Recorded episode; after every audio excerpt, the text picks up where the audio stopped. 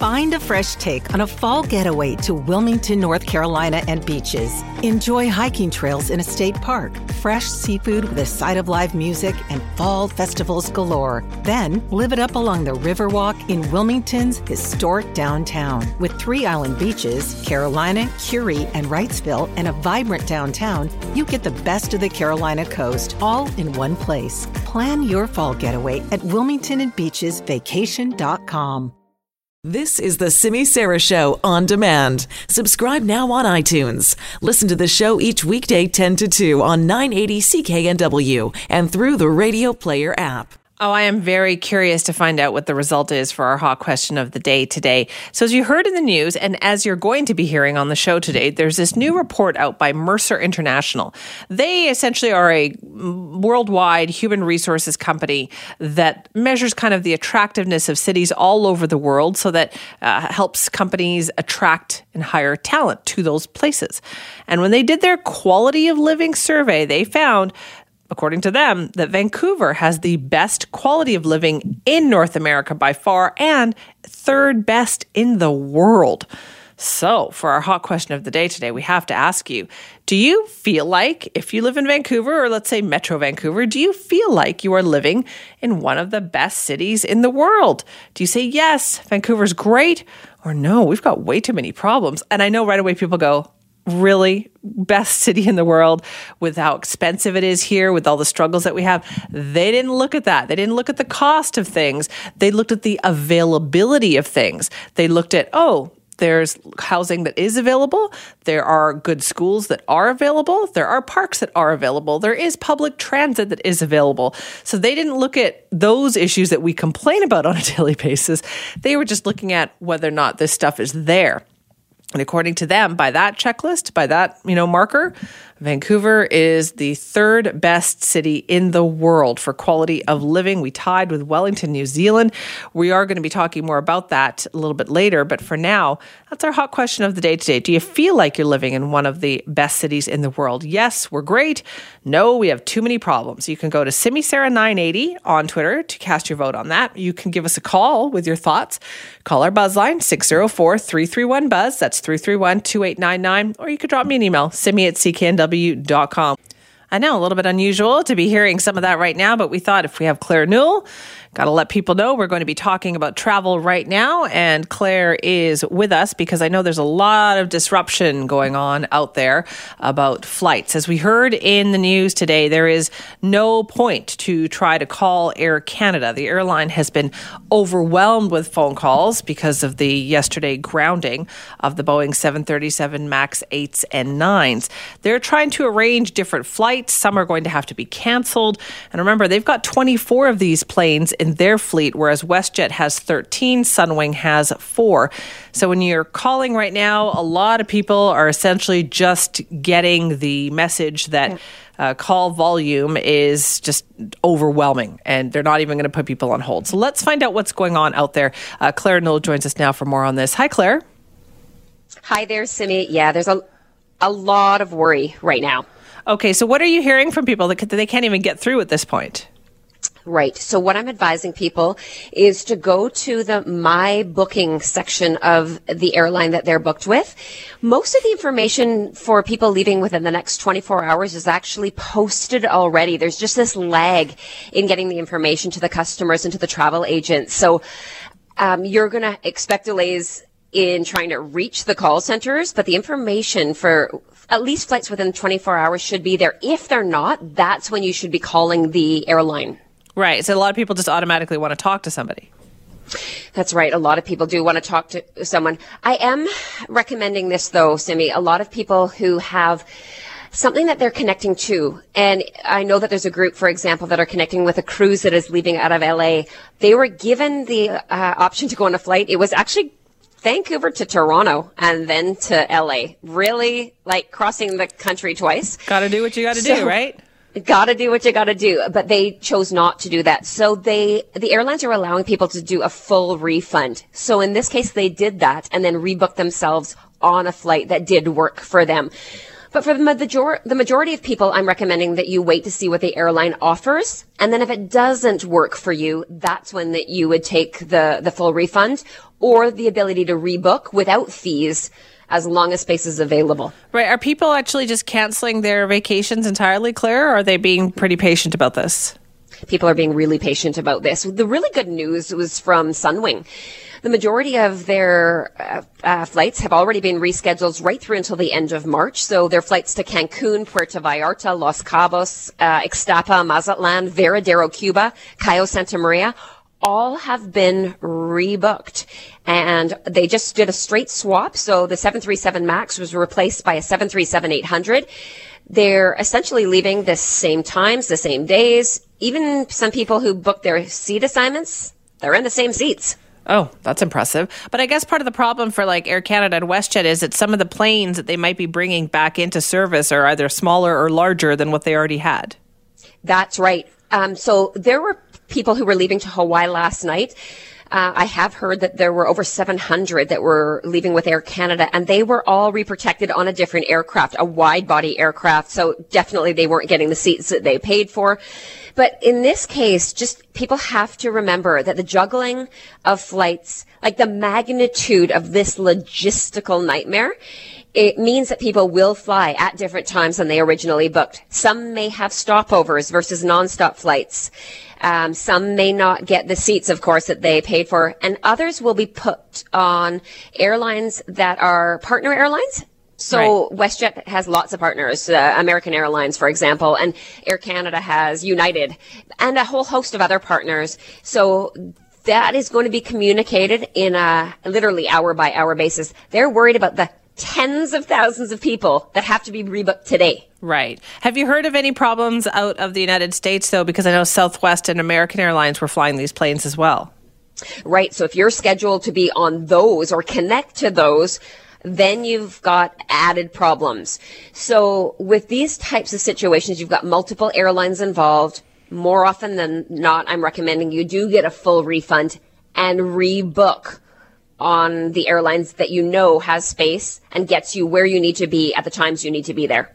Okay, so patience is the word. I find what's interesting about this is that people are like I haven't heard a lot of complaints from people because I think they were nervous about flying on one of those planes to begin with.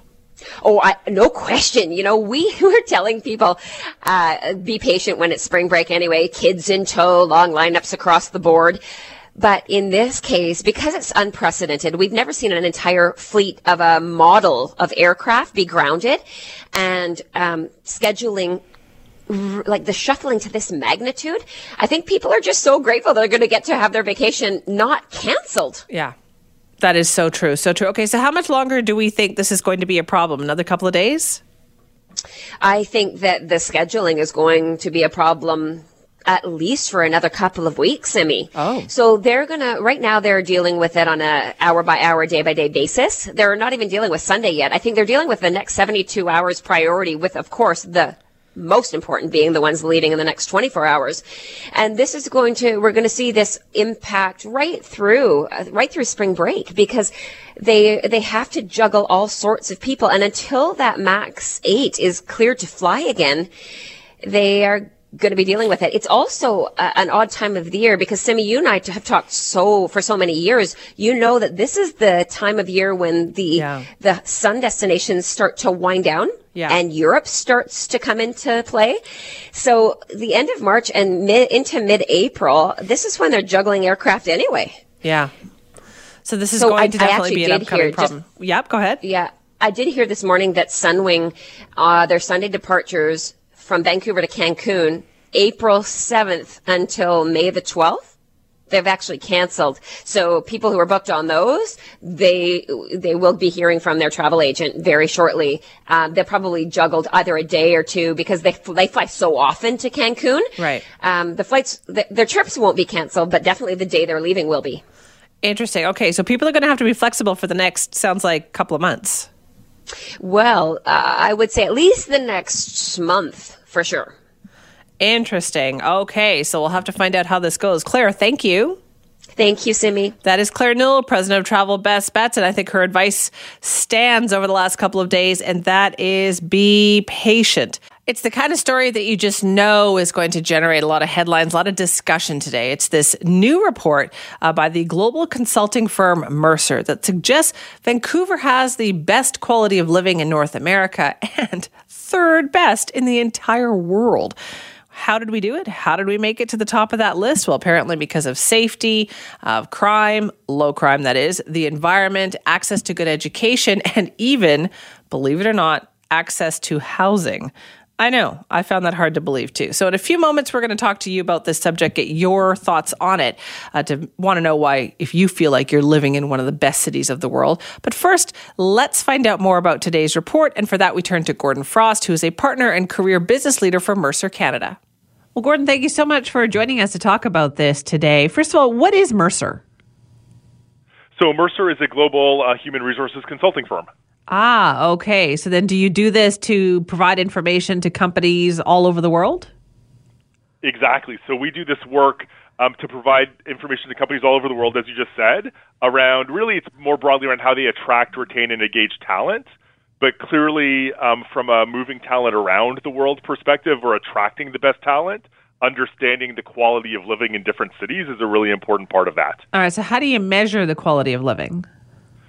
Yeah, so we look at a number of different elements of quality of living, everything ranging for from you know the availability of core things like quality housing, quality education, you know things like safe drinking water, um, quality public transit, even things like things that we really take for granted in Canada, but having a stable banking system, having you know freedom of the press, having stable government, you know, these are things that that we you know have in Canada and that we're lucky to have, but not every part of the world does. And so, as you're moving people around the world, that does become a key consideration. Right. Okay. So, how did Canada do on this? Because it sounds like, as a country, we did pretty well. Yeah. So Canada did great, and you know, this is the 21st year that we've done this survey, and the Canadian cities always do really, really, really well. Um, so you know, Vancouver has ranked third in the world, but but many of the Canadian cities rank you know in or close to the top twenty. And how did Vancouver do specifically? So so Vancouver came third in the world, uh, tied with uh, Wellington, New Zealand. Um, and uh, just a little bit behind Vienna, Austria, which was in the first place. Wow! But um, Vancouver does great, yeah. I, I, think a lot of people would be surprised because you talked about like quality of housing here, and housing is such a huge hot issue. Uh, it would, I think, it would surprise people here that we did well on that metric. Yeah, you know, and it's interesting. We have a lot of discussions around this. Um, there's an issue between quality of li- uh, of housing and cost of housing or quality of living and cost of living.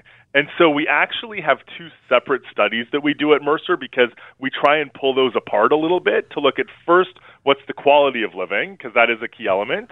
Um, and it's really that, that's what people care about from uh, you know will my family be safe will my kids go to a good school you know is there public security do I need to be worried if I'm walking around at night um, and then the cost of living clearly is important to people but I think a lot of employers say well I can I can compensate for changes in cost of living if I move someone from one city to another, but quality is is more is is, is clearly tangible, but yeah. often harder to just fix by by throwing more money at it. Right. So quality of living essentially is how you, I guess, feel about where you live. Yeah, so it's it's how you feel about where you live, but it's even some really tangible stuff like is there good good availability of quality housing, for instance? Because again, I think we take that for granted in a lot of Canada, uh, but in some parts of the world there there isn't. Um, do you need to have like would you need to live in a gated community as you might in some parts of the world? In Canada, for security reasons, you know that's not usually a problem. Is there good availability of, as I said earlier, you know, quality public schools that your kids can go to, or recreational facilities for your kids? Um, you know, even things like, you know, is the drinking water safe? Which again we take for granted, but in some parts of the world, you know, is a real concern. Interesting. And how did the United States do on this? So the the U.S. does quite well as well, but um, the U.S. cities do not do as well as Canadian cities. So the top ranked U.S. city was San Francisco uh, in the 34th position. Um, all of the Canadian cities on the on the ranking did better than that. Wow, um, which is I think a point of pride. Yeah. So Gordon, can you also run me through the other cities and places in the top ten? Sure. So all of the other cities aside from Vancouver are European cities. Vienna is ranked first, then Zurich. Uh, Vancouver comes after that. Um, then Munich, Wellington, uh, Dusseldorf, and Frankfurt in Germany, um, Copenhagen in Denmark, and then Geneva and Basel in Switzerland.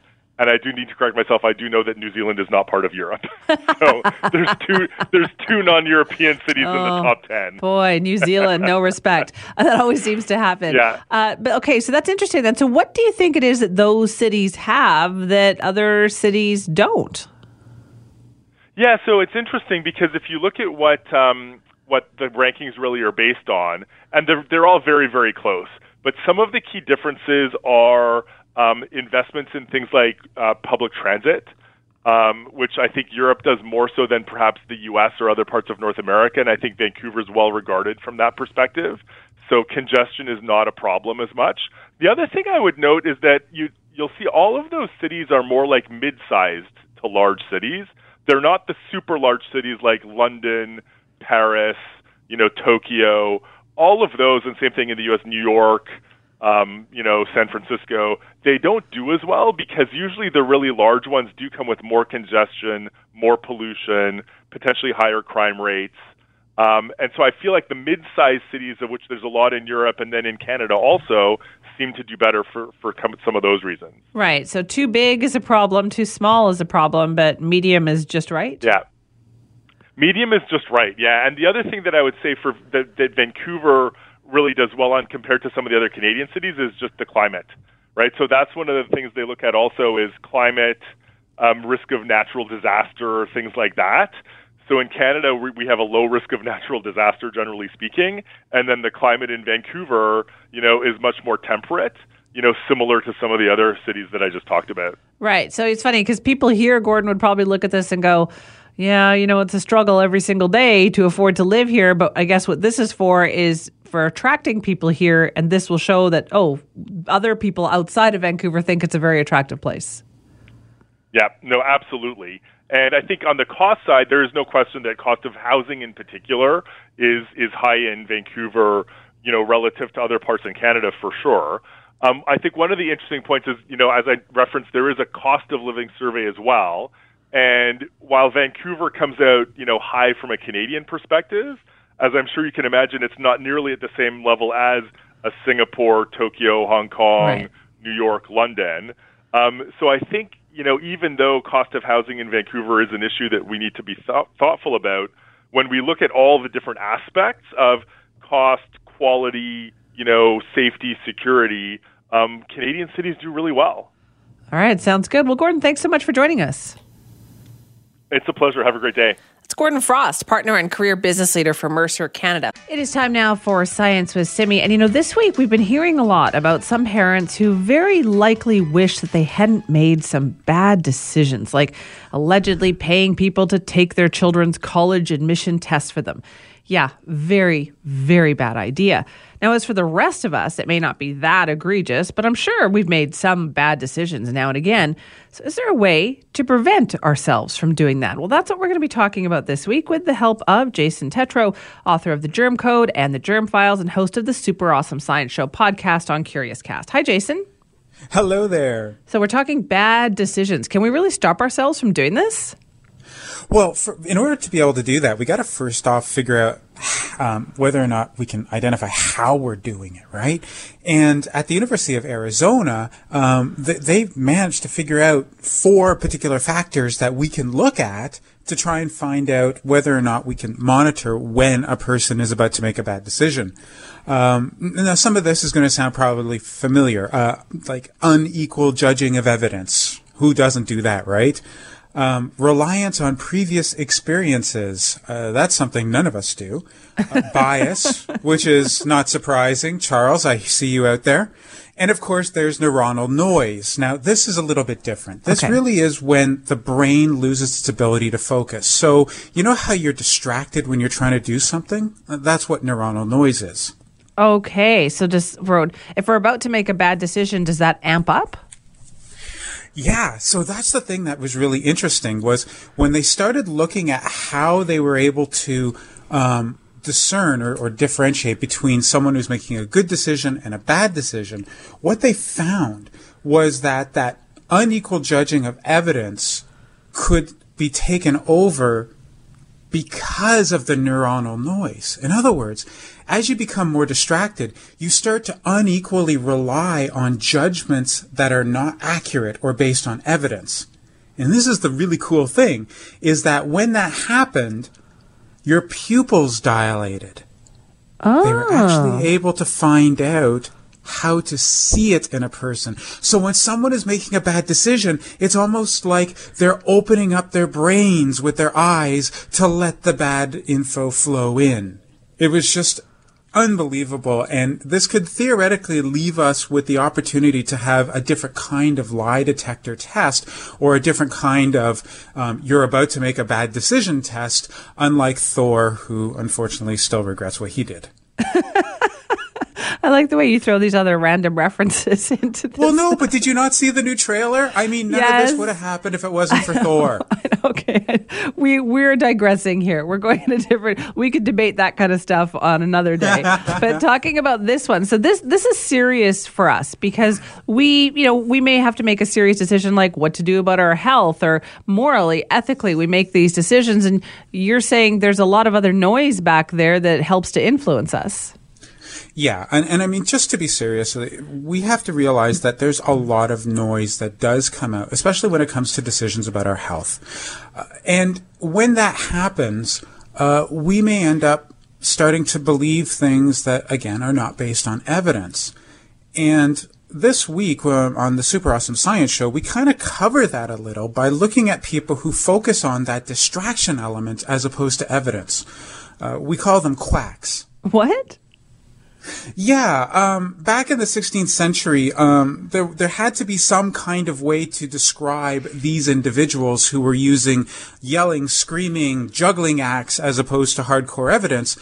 And so the Dutch came up with the term quacksalver, which essentially means you talk about cures like a duck. Because honestly, if you look at it from an outside perspective, when you see what these people are doing, they literally look like ducks quacking on a, on a lake. Oh, okay. That's so that's where quackery comes from. Yeah, it, it, it has become an actual term that became part of the lexicon back in the 17th century, and we've just been using it ever since. Uh, now, when you hear about quacks, you, you start thinking about, okay, well, maybe there are some names that are coming up. Maybe there are some TV shows that Oprah used to, you know, really Yes. support that come up. Uh, and, and yes, there is that because, you know, th- these people don't rely on the evidence. They rely on, you know, the show, right? Mm-hmm. And, and unfortunately, there are other names out there who are really, really taking that to the next level. So, how are we going to be able to help people to recognize the difference between evidence and a quack? Well, on the show, we end up talking with two people who are incredibly good at being able to do this. Um, our first guest is uh, Jonathan Jarry. He's actually at the university funded, the only university funded office for science communication. That's what he tells me at McGill University.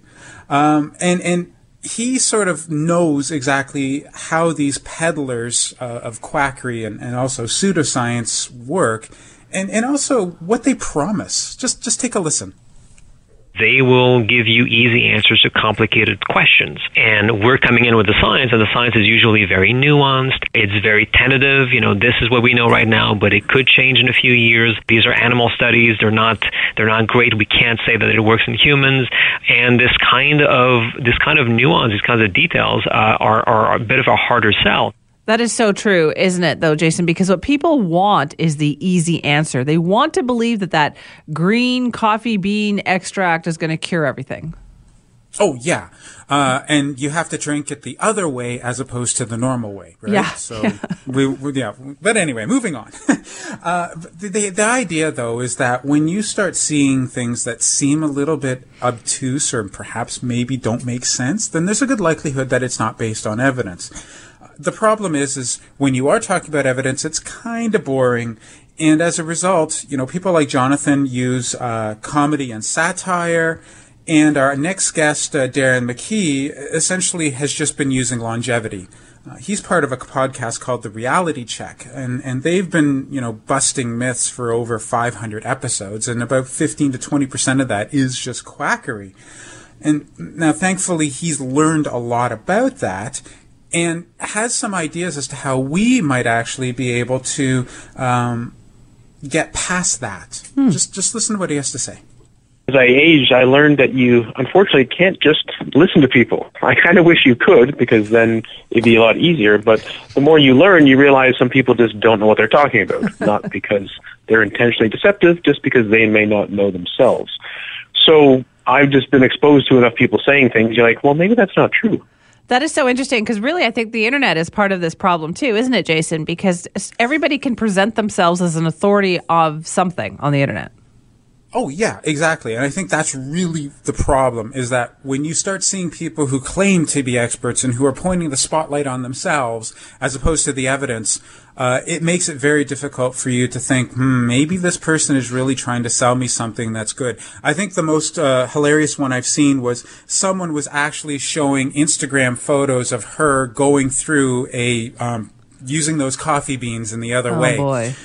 And I was just thinking, why are you doing this? And yet this person was getting all sorts of likes, all sorts of reads, all sorts of comments, and you're just thinking, wow. This is the goop thing. This is the goop mentality.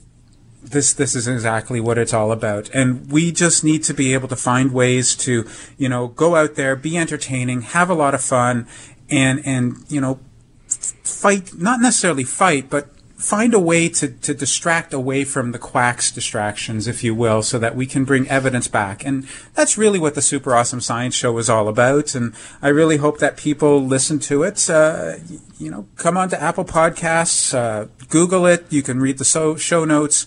And uh, I just, I would just love for you to hear this particular show. Sounds good. Thank you so much, Jason. It was a pleasure. Take care. It's Jason Tetro, author of The Germ Code and The Germ Files, and as you heard, host of the Super Awesome Science Show podcast on Curious Cast. Well, a big announcement yesterday from the provincial government that they are changing provincial building height limits so that 12 story wood construction buildings will now be allowed. That is up from six stories. So, Premier John Horgan made that announcement at a BC plant near Penticton that specializes in timber building construction. We're not waiting uh, for the rest of the country to get here. We already know that the product that we're building or that we're creating here is fire resistant. We know that we can build faster, and we know that it's better for the environment. Okay, we wanted to learn more about this, obviously. So joining us now to enlighten us, hopefully, is Dr. John Innes, who's Dean of the Faculty of Forestry at UBC. Dr. Innes, thank you for joining us. It's a pleasure. How significant is this announcement? I think it's very important for the BC forest sector. We would like to see timber being used as much as possible. And with the restrictions on trade down south and increasing restrictions to China, we want to see as much wood being used here in the province as possible. Now, what, what would this be replacing? Like, does that mean that we'd see less concrete in buildings and more timber? Absolutely. Concrete and steel. Um, we, we have the option of using a much more sustainable material, which is wood, and we have developed the technology to enable us to do that.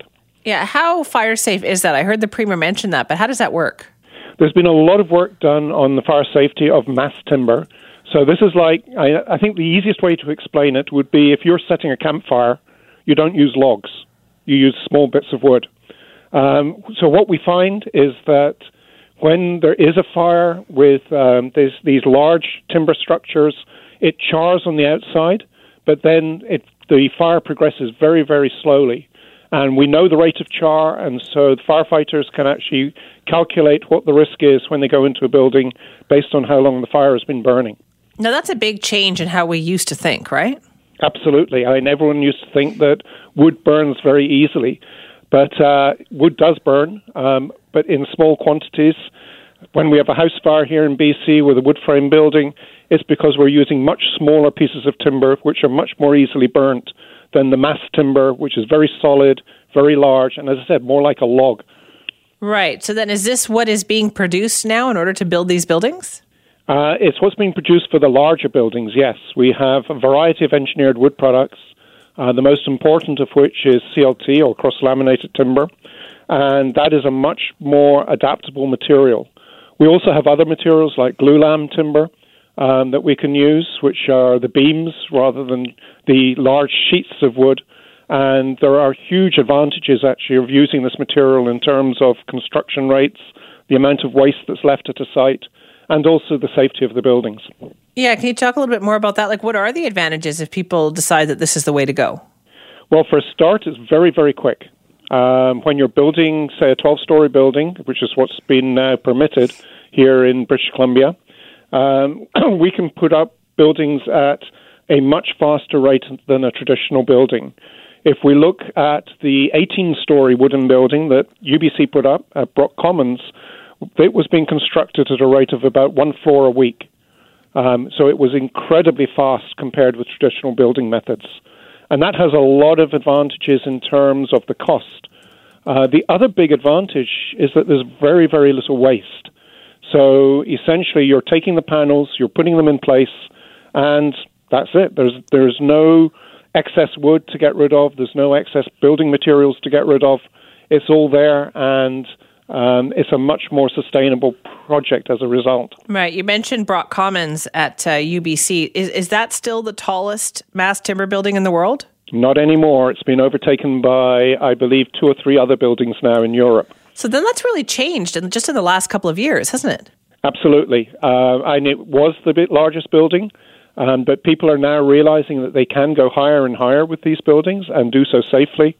And so more and more uh, companies are putting them up in different parts of the world. Is there an incentive for them to do that? Like you said, there's cost as well, but is it just one of those things that perhaps will become more trendy? It is. there's definitely a trendy factor to it. Um, but there's also a number of other advantages. The cost is, is an advantage. The sustainability of the building is an advantage. There are quite a lot of health benefits associated with being in buildings with a lot of uh, exposed wood. Um, so we, we've done a lot of research just looking at the w- general wellness of occupants of, of, buildings, and these wooden buildings seem to um, be much more favorable to people than more traditional forms of building. Why You've is probably that? heard of sick sick building syndrome, for example. Yeah. Um, we don't actually know the, reason, the the full reasons. We're actually there's a lot of work is going on on that at the moment to try and understand it. But we also know that you know just going out into green nature is good for you compared with going out into a concrete or uh, urban, you know, uh, fully urban uh, situation. So there, there's probably psychological benefits, but we think there may be also um, non-psychological benefits that are important. Right. So, what would we notice? Like, what, the average person walking into a building like this, how would it be different from, say, a concrete building? The the most important thing I think is is having exposed wood. If you if you have exposed wood, um, people tend to look at it and we have a natural affinity towards it. Well, I can say that as a dean of forestry, but I think the average person also has a natural affinity, um, even if you are, are, not associated with the forest industry in any way. People like wood. Um, you can come into our building here on campus, and people are blown away just by the wood everywhere um, is much more attractive than concrete or, or steel. And what about sound? Sound is actually an issue that we are, again, uh, there's research that has been going on. And obviously, if you, I mean, if you live in a house with wooden floors, you, you hear when people are walking around up above you.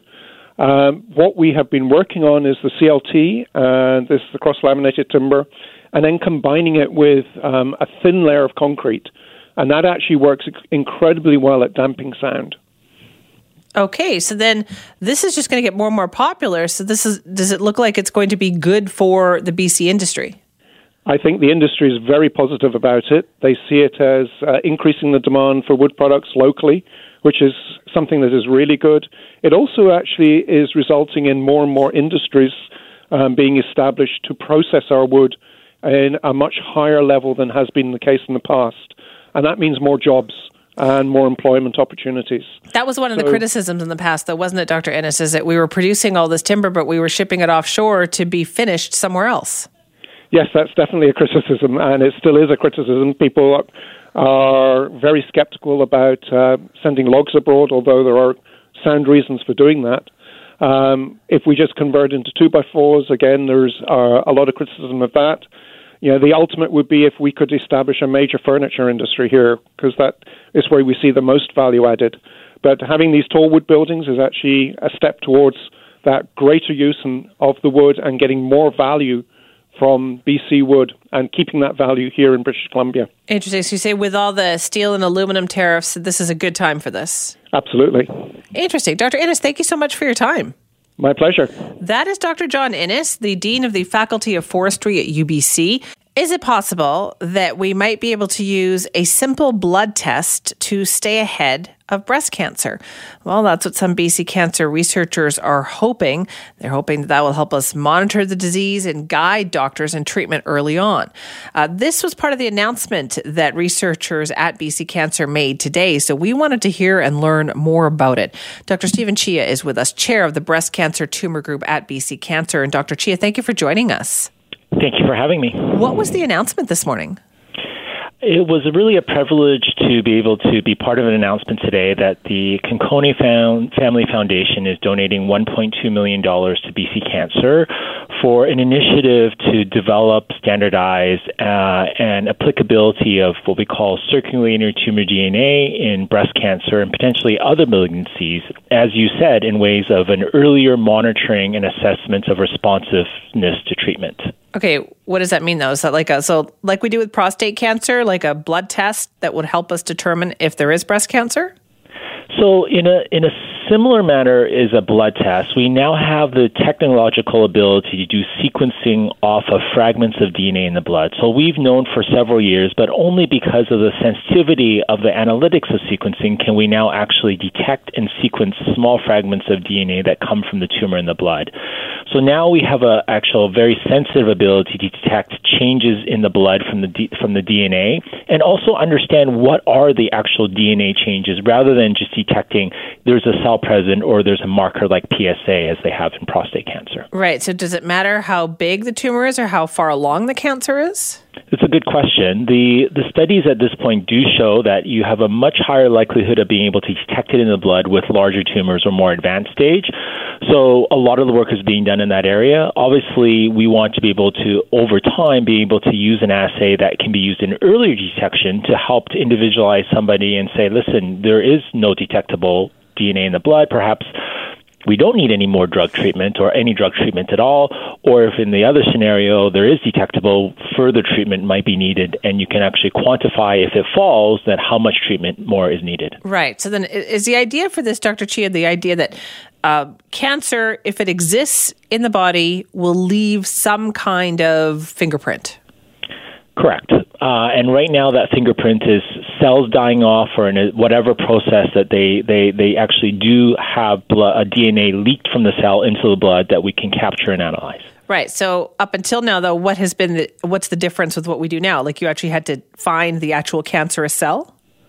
So it's a good question. So right now there is no blood test that can standardly detect that there is the presence of cancer cells in the blood. There's indirect manners, uh, tumor markers that we use, for instance, PH, uh, PSA in prostate cancer, that are markers that can be shed from tumor cells into the blood, um, but nothing that analyzes the actual genomic or DNA changes at such a high level where you can actually understand what might be driving the cancer, and again, potentially then match certain drugs to what's driving the cancer. That's so interesting. So, is this like the future of cancer research?